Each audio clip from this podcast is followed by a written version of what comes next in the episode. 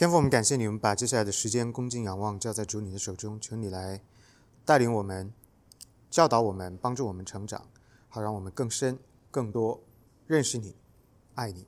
感谢天父垂听我们这样不配的祷告，奉主耶稣基督得胜的名，阿门。今天我们要继续的是下一位非常重要的希腊哲学的人物、哲学者，叫做亚里士多德。那么，先介绍一下亚里士多德最基本的。信息哈，亚里士多德呢生于主前的三百八十四年，然后死呢是主前的三百二十二年，呃，六十几岁啊，活了六十二岁。那么亚里士多德呢在柏拉图的门下做学生，在他所建立的学院里边呢学习超过二十年的时间。那么同时呢，亚里士多德呢也被当时的马其顿的菲利普二世 （Philip the Second）。被他委派或者说聘请来教他自己的小孩做他的 personal tutor，也就是我们所熟知的亚历山大大帝 Alexander the Great。那么 Aristotle 是他的老师。同时呢，我们也看到这个三个主要的希腊哲学的哲学者啊，是三代呃师生的关系哈。苏格拉底是柏拉图的老师，然后柏拉图呢又是亚里士多德的老师。那么亚里士多德呢，后来创立了自己的学校。这个学校的名字呢叫做 Lyceum，不知道中文怎么翻译哈，叫 Lyceum 应该在你们的 handout 上面是有的，在主前三百三十四年建立的。这个学校最开始创立的时候，Lyceum 它是一个呃竞争的学校哈，跟谁竞争呢？跟他的老师柏拉图所创立的学校去相互的竞争。这里边还有一个很有趣的插曲呢，是亚里士多德呢一直以为他在柏拉图的学院学习超过了二十年。那么在柏拉图退任之后呢，他理所应当的就是柏拉图的这个学校的呃校长哈，或者是这个 head。结果呢，没有想到的是，柏拉图并没有把这个学校承继给他，就是没有让他来做这个 leader 啊，而是给了自己的侄子 Speusippus。然后呢，关于亚里士多德的书写的著作呢，我们其实大概的情况跟前边两位是差不多的。那我们现在拥有的关于亚里士多德的著作呢，基本上都是他自己的教书的笔记，有一些呢是他自己写的，有一些呢是他的学生写的，所以呢比较难以确定的是究竟哪一些是亚里士多德本人写的，哪一些呢是他的学生写的。那在你们的 handout 上边没有的呢，是我待会儿可以给大家看一下，就是拉斐尔文艺复兴时期很著名的一个艺术家。他画了一幅画，我我估计大家应该多少有点印象，给大家看一下吧。就是这幅画啊。那么大家可以看到，在这个 archway 的下面呢，所有的这么多的人物的中间呢，有两个站着的啊。左边的呢就是柏拉图，右边的就是亚里士多德。这文艺复兴时期画的这幅画，为什么要把这两个人摆在中间呢？啊，足见这两个人在欧洲或者是说在整个希腊哲学历史上的重要性。啊，是不分伯仲，左右并排的啊，而且呢是站在整个的这个 archway 的最中间，所以就表示说他们俩呢是非常的重要的，也就是成为了整个希腊哲学的代表人物哈，可以这样子讲。那么亚里士多德的基本的情况呢就是这样的，我们现在要来看一下亚里士多德的形上学，我们还是按照这三个类别：形上学、认知论跟伦理学来讲解。亚里士多德的形上学非常非常的有意思。宏观来讲的话，大家只需要记住一点，就已经能够帮助你们很有力的来认识亚里士多德这个人了。他的形上学呢，是跟他的老师柏拉图正好相反的。他的毕生的追求在形上学上呢，就是要批判他的老师柏拉图，反对他老师的观点。那么，为了要了解他的反驳，先来回顾一下柏拉图他的老师的形上学都有一些什么样的特征。首先呢，柏拉图的形上学可以用一个词来概括，大家说一下是哪个词？啊？什么？对，二元论。二元论就是柏拉图的形上学。柏拉图的形上学呢，分了两种二元论，一个是世界观的二元论，也就是对世界现实认知的二元论；另外一个呢是人的二元论，灵魂跟肉体。那么在这个人论的二元论上呢，他讲的是说灵魂不灭。对吗？肉体会消亡，而在经历死亡的时候呢，人的灵魂 survive the death，然后呢，进入到另外一个身体继续存在。那么在这个迁徙灵魂迁徙从一个身体到另外一个身体的过程当中呢，它变得忘记，忘记什么呢？本来它里边有的知识啊，在进入到另外一个身体的时候呢，这些知识就随之而遗忘了。因此呢，在灵魂进入到一个新的身体里面的时候呢，这个新的人不是学习新的知识，而是要回忆过去已有的知识。记得吗？这个是柏拉图的人论的二元论。那么他的世界或者说现实的二元论呢，就更简单一点。上面这个世界跟下面这个世界啊，世界分了两个：upper world 跟 lower world，higher world 跟 lower world。那么他认为哪一个才是终极的现实呢？上面的那个。下面我们看到的这个形制的世界，并不是终极的现实。这个形制的世界只是参与了终极现实，也就是 the lower world participates the higher world。上面的那个世界里边存在的就是绝对的概念、绝对的事物的本质，所谓的 forms and matters。都是在上面的那个世界，而下面的这个世界呢，只是用不同的方式在参与上面的这些绝对的概念啊，绝对的 forms 跟 matters。所以呢，上面的那个世界呢是永存的，而下面的这个世界呢是暂时的。上面那个世界拥有永恒的意义，而下面这个世界呢并没有永恒的意义啊。然后呢，在上面的世界里边，最高最高的标准呢叫做 the good，是一个非位格的绝对的标准。这个就是柏拉图的。世界观哈是他的形上学，稍微呢做这样的一些的回忆，而亚里士多德呢，就是要来挑战他老师的这样一个二元论的世界观，完全的否认二元论的世界观。那么他认为，在二元论的世界观里边出现了一些不必要的重复，以及出现了两个界的距离。他的目标就是要拿掉这些重复的内容，然后把上面这个 world 的那些绝对的 forms and matters 跟下面这些具体的有形质的事物中间的那个距离给它弥合起来。啊，这个就是他的宏观的主张。John Frame 呢，是我们 RTS 在 Orlando 的一位教授哈，德高望重，非常非常厉害的一位教授，现在可能已经退休了。不过呢，我读了他好几本书。啊，我觉得都写得非常的好。John Frame 呢对 Aristotle 的一个评价，对亚里士多德的一个评价，他说 Aristotle mythologizes Plato。这个 demythologize 是什么意思呢？去神秘化，啊，让它变成一个更真实、更容易理解的这样的一种哲学的理论。他同时还有另外一个诉求呢，就是要拿掉柏拉图哲学理论里边那个超然的世界上面的这个世界，那个卓越的世界里边所存在的感知经验所不能够参与、不能够认知的这么样的一个理论，大家记得吗？柏拉图认为，感知经验人的 sense experience 只能够用来感知 lower world。桌椅板凳、花草树木，包括你身旁的弟兄姊妹、人，这些有形质的东西，凡是可以被人的感官经验所感知和认知的，都是下面的这个世界。然后呢，上面的那个世界只能够通过什么认知呢？Intelligent and reasoning，记得吗？只能通过理智认知上面的那个世界。所以，对于亚里士多德来说呢，他认为这个全然超然的世界无法用感知去认知它，他要推翻这一点。他要建立起来的一个新的理论是说，上面的这个世界呢，或者它的这个概念的存在，超然的事物的绝对概念的存在，是可以被感知经验认知的。这个是亚里士多德完全跟柏拉图不同的地方。具体来说，对于亚里士多德来讲呢，他认为没有两个世界，只有一个世界。我们所能够感受到的这个物质的世界。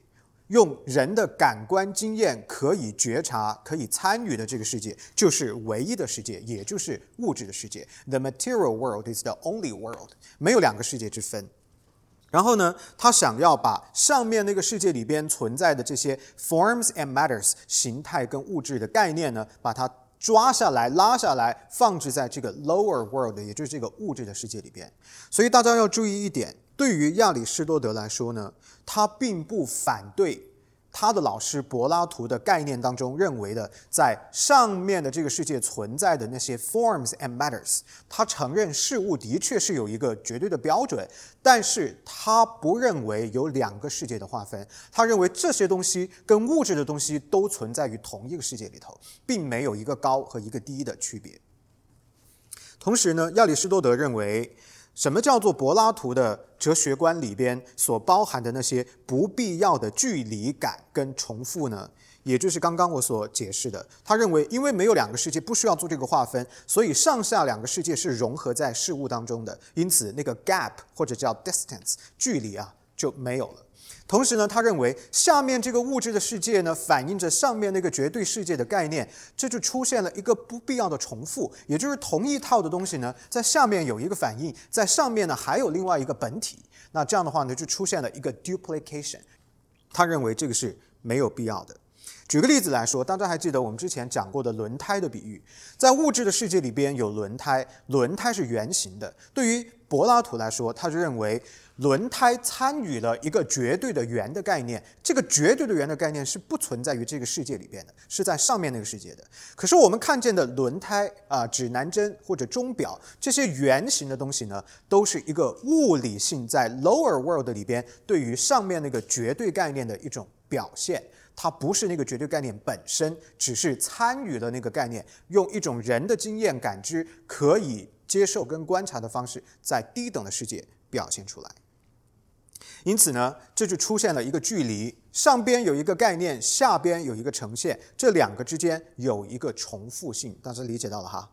这两个东西对于亚里士多德来说都是不必要有的。另外一点呢，就是对于柏拉图来说呢。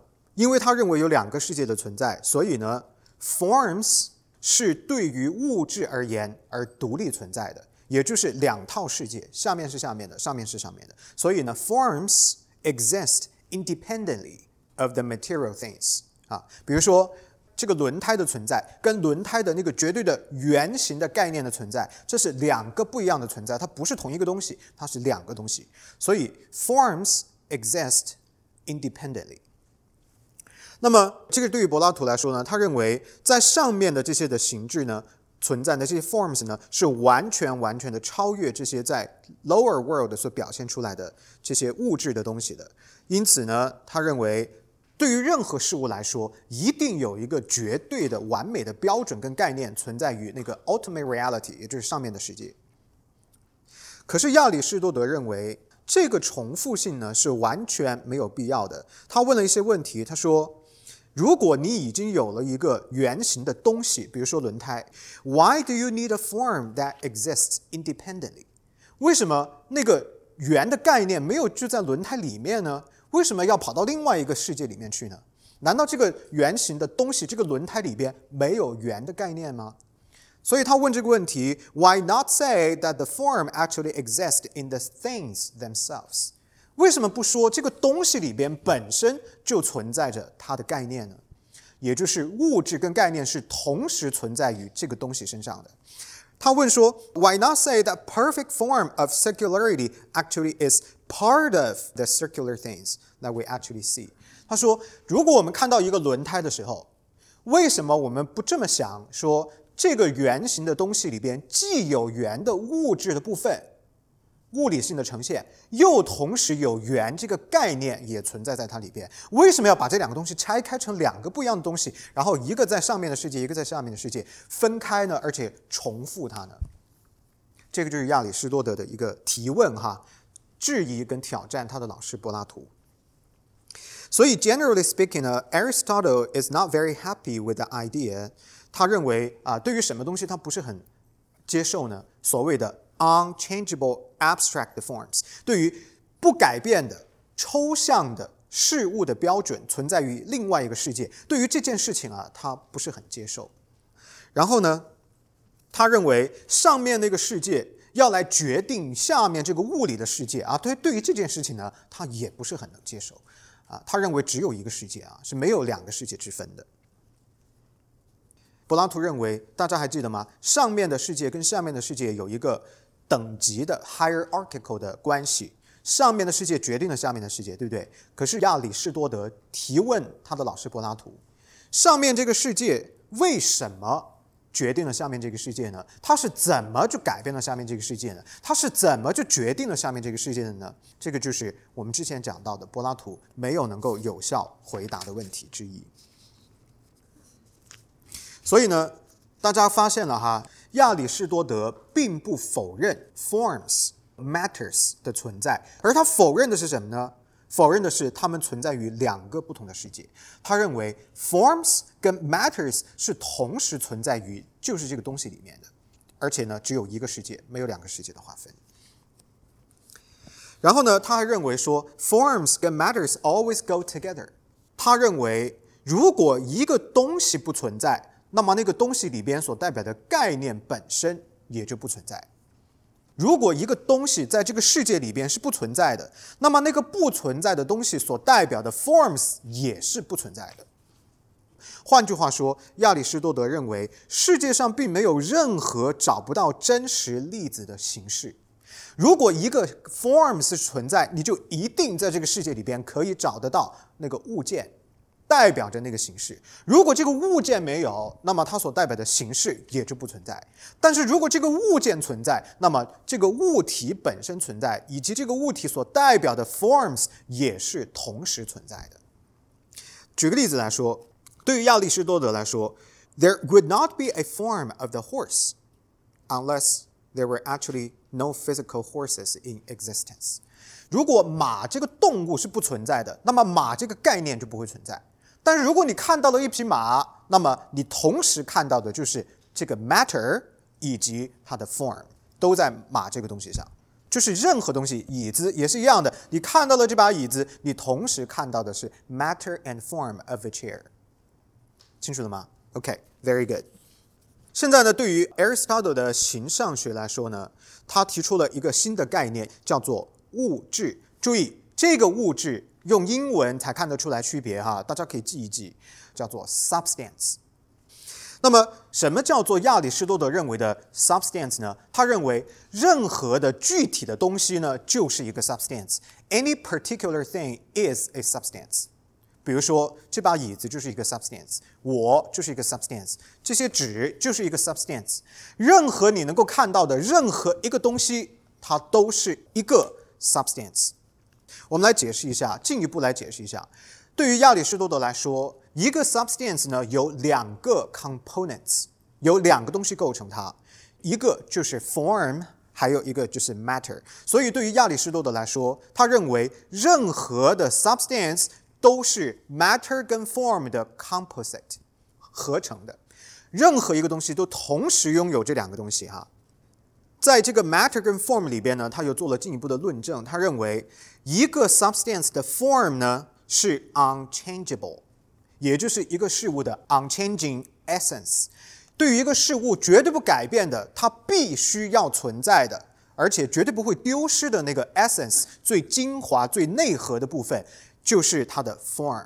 好，这个定义跟柏拉图的定义有一点不一样了哈，所以大家要加以区别。我们以后讲到。亚里士多德的 form 跟柏拉图的 form 啊，这是两个不一样的概念。亚里士多德的 form 是指事物不会改变、不会丢失的本质，叫做 form；而柏拉图认为的 form 是事物的绝对标准、绝对概念、理想的那个状态，叫做 form。好，大家要稍微加以区别。亚里士多德认为，一个 substance 的 form 决定了它是一个什么东西。举个例子来说。一匹马拥有的就是马的 form。当你看到一匹马停在这里，比如说我今天牵一匹马来，就在你们面前哈。我如果问你这个问题，What is this？这是个什么东西？你不会跟我说，Oh, that's a motorcycle。你也不会说，Oh, that's a chair。你不会说它是摩托车，你也不会说它是椅子，你会说它是马。为什么你可以 identify 它是马呢？因为你用到的是它的 form，这个马拥有它的 form 是它不改变的部分，是这个 horseness 马的 form 决定了，告诉你它是什么东西。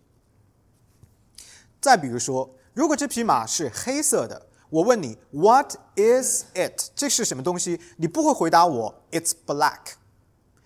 为什么你不会说它是 black 呢？因为 black 不是它的。Unchanging essence 不是它不会改变的部分，所以在我们回答这些问题的时候呢，我们用到的是一个事物不改变的部分来回答它是哪种类型的事物。A particular thing is defined by the unchanging essence, which is the form for Aristotle. 清楚了吗？对于亚里士多德来说呢，事物不改变的部分，定义它是什么东西的部分呢，就叫做它的 form。那么同时呢，事物还除了 form 之外呢，还有 matter。什么是 matter 呢？对于亚里士多德来说，matter 是一个东西所存在的本质的 stuff。我不知道中文怎么讲，我用英文说叫做 the matter is the raw stuff that constitutes it。就一个东西啊，它构成的部分，比如说我们举个例子来说，一匹马呢，构成它的 raw stuff 是什么呢？血肉骨骼，对不对？这个就是它的 matter。一把椅子的 matter 是什么呢？木头、棉花、绸缎或者叫 fabric，这个是它的 matter，清楚吗？对，所以亚里士多德认为 matter 不是决定一个东西是什么，而是决定哪一个是那个东西。OK，form 决定的是 what it is，而 matter 决定的是 which it is。打个比方说，两个人，我跟 Eric。我们两个人，如果我们现在站在你们面前问你们，What are we？你们的回答，我们是什么？Human beings，对不对？我们是人类。那么，Who is Eric and Who is Alan？是由我们的外部的呈现，由构成我们的这些的特质，分别属于我们两个个体的这些的 features 来决定谁是谁，Which is what？那么同时呢，我跟 Eric，我们两个人呢？有没有 share 同一个 form 呢？有没有 human humanity 有吗？我们都是人类，所以虽然我们是两个不一样的人，但是我们 share one form of man，我们都是人类。比如说两匹马，一匹是欧洲马，一匹是蒙古马，你不会看到欧洲马，你说它是马；你看到蒙古马，你说它是狗，说它是猫。对不对？你都会说它们都是马，但是你能够 tell the difference，你可以知道它们是两种不同种类血种的马，对不对？然后呢，我问你哪匹马是蒙古马，你可能说这匹是蒙古马，为什么？它比较矮小。而哪匹马是欧洲马呢？比较高大的那个是欧洲马，所以。大家发现了没有？对于亚里士多德来说啊，两匹马同时都 share 所谓的 horseness，这个是他们的 unchanging essence，也就是 form。但是决定哪一匹马是哪匹马的时候，你用到的是它的 matter。所以这个 matter 的概念对于亚里士多德和对于柏拉图来说又是不一样的。亚里士多德的这样的一个 matter form composite 这样的一个概念合成来的一个概念呢，他用了一个词，呃，也是非常有名的一个词，叫做 hylomorphism。这个词呢，它是来自于希腊文的 hylo，它就是希腊文的 matter 的意思，而后面的 morphe 就是 form 的意思。这两个词完美的表达了亚里士多德对于形上学的认知。他认为所有的事物呢，都是存在于一种物质跟形态并存、同时存在的状态当中。对于亚里士多德来说呢，forms 呢，仍然跟他的老师柏拉图一样，他认为是 universal，是统一的啊，是普世性的。然后呢，它可以被具体的事物所分享。因此呢，严格意义上头来说呢，对于比如说我们刚刚举的这个马来说。马的这个 horseness 呢，只有一个概念啊，就是所谓的 one horseness shared by different horses，清楚吗？这个是亚里士多德跟他的老师比较像的地方，他没有完全的否认柏拉图，他也承认 forms are universals 是普世性的，但是呢，跟柏拉图所不一样的地方呢，他认为就是形式跟物质是同时存在的，而且呢，这个 forms of things。不可以独立于物质本身而存在。进一步来讲一讲这个 substance，对于亚呃，对于亚伯拉罕，对于亚里士多，对于亚里士多德来说呢，这个 substance 呢，也就是一个具体的东西呢，contains two kinds of properties，有两种不同的属性。对于亚里士多德来说，一个东西的 property，它的属性就是它的 quality 或者是一个 feature that something possesses，或者 exhibits 就是一个事物所拥有的或者表现出来的它的 features 特征，或者是它的 quality 啊，这个就是一个事物的 property。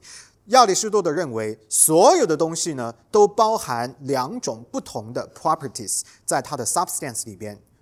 OK，举个例子来说，比如说这把椅子里边就包括了各种不同的 features 或者不同的 properties。例如说，这个椅子是蓝色的。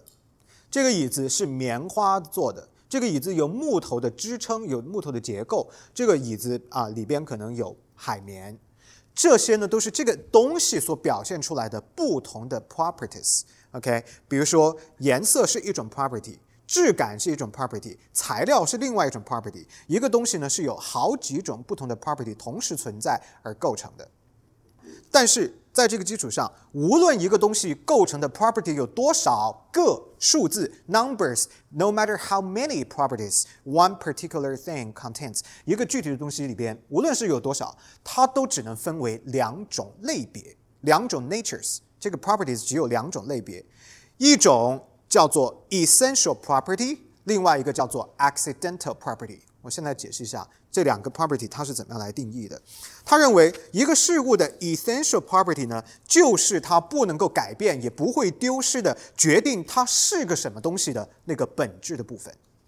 对于这个事物来说呢，这个 essential property 呢，它是必须存在的，而且呢，只要这个东西不消亡，这个。Essential property 呢，就永远不会改变，不会丢失，而且呢，永远的与这个东西同时存在下去。Accidental property 是什么意思呢？就是非必要的、非本质的那些的 features 或者是 qualities。这些 accidental properties 呢，是有可能丢失、有可能改变的部分。啊，解释一下。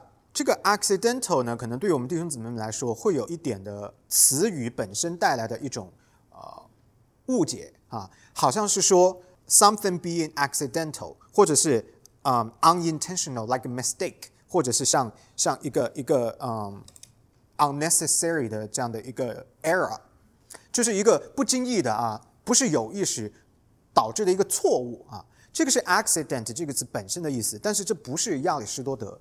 讲的 accidental 的意思，简单的说，我们翻译过来，accidental property 的意思呢，就是一个事物不是必须是那样的那些东西，就叫做 accidental。比如说，这把椅子是不是必须是蓝色的，它才是椅子呢？不是。所以呢，蓝色对于这个椅子来说，就叫做 accidental property。它可以是黑色，它可以是白色，它可以是任何颜色，但它还是这把椅子。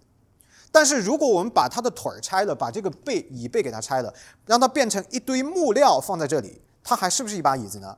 它就不是一把椅子了，对不对？它就变成了另外的东西，因为我们改变了它的什么呢？essential 的 property。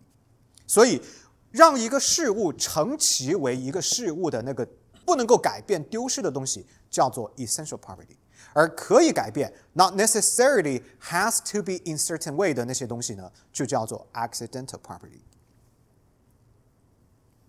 我们来举个例子吧，比如说刘德华，大家都认识哈，华仔。我我觉得大家应该，我想来想去，我想说我举个哪个明星呢？要大家都认识的哈，我觉得刘德华应该是大家都认识的啊。刘德华非常的出名，也非常的有成就哈。像我们呢，都是看他的电影、听他的歌这样长大的。的确，他就是我们成长轨迹当中的一个部分。那么，我们也是从小时候呢看着他风华正茂，然后到现在呢，已经有点进入到呃中老年的这个阶段了，对吧？面容有没有改变呢？有的。年轻的时候，你看他演的那些电影，意气风发，是不是？啊，长得呢也是非常的俊朗啊，皮肤状态也非常好，满头的这个。这个秀发对，头发各个方面哈，整个肌肉啊什么的都是很好的。但你现在再看他，精力不济了啊，然后呢，可能多了一些灰白的头发，对吧？然后脸上的皱纹呢也多了一些，感觉人呢就干瘪了啊。这个叫什么呢？单胶原蛋白流失很严重，这是啊。请问这些外貌的改变有没有改变他是谁啊？没有。他仍然是刘德华，为什么这些外在的改变没有改变他的 essence 呢？就是因为所有的这些改变都叫做什么改变呢？对的，accidental 的 property 的改变。所以在这个 substance 里边，对于这个具体的人来说，这些外在的改变并不会改变他的本质，他仍然是人，对吗？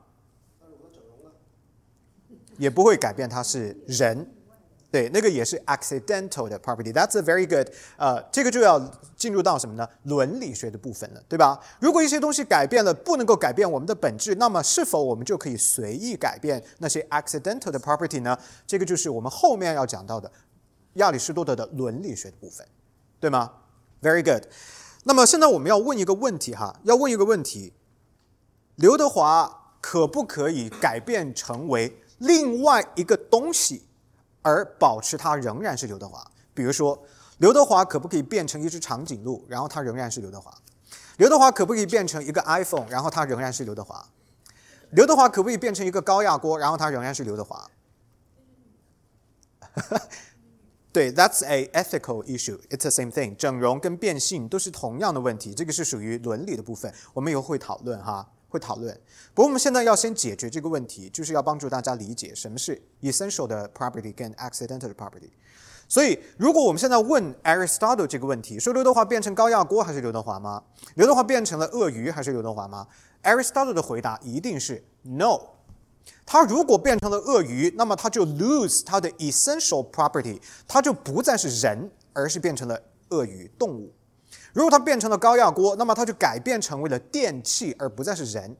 所以呢，如果刘德华的 essential property changes，那么他就不可以再继续是刘德华。清楚这意思吗？好，那么第二个问题我们要问的是：如果刘德华失去了自己的智商，比如说他得了老人痴呆症，他慢慢的不记得东西了，而且对事物的认知也慢慢的变得缓慢。直到有一天呢，他可能已经什么都不晓得，连自己的亲人他都不能够认知了。这个时候，他还是刘德华吗？Aristotle 的回答是 Yes，他还是刘德华。为什么呢？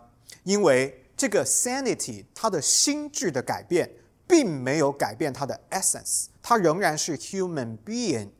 所以呢，essence 的改变，也就是心智的这个部分呢，是一个 accidental property 的改变。也就是说，当我们健忘的时候，当我们不记得很多东西的时候，这些东西的改变并不会使我们 lose 我们的 essence as a human being。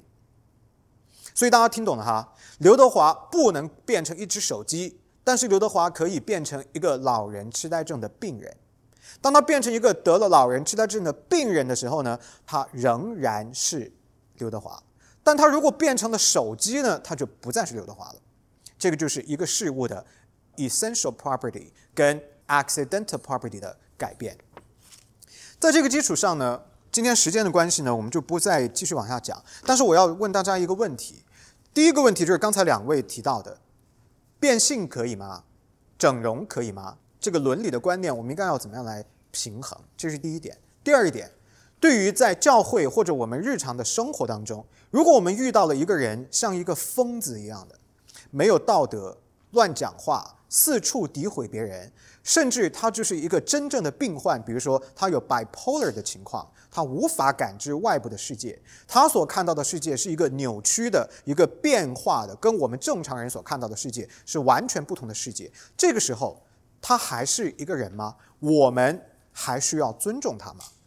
啊，这是要大家下来思考的问题。也就是从形上学进入到什么部分呢？伦理学的部分啊，那今天我们不会讲到这个地方，但是下一次我们回来接着再讲。我们今天先停在这儿，我们来祷告。天父，我们感谢你，谢谢你带领我们来认识更多你在啊历史当中所向我们借着这些的智者、这些的 thinkers 所启示出来的啊关于人类对于自我的探索和认知。感谢神，我们真的是何德何能，有这样的一份恩典，可以捧读你的启示之书，让我们可以在这条自我探索的路上少走弯路。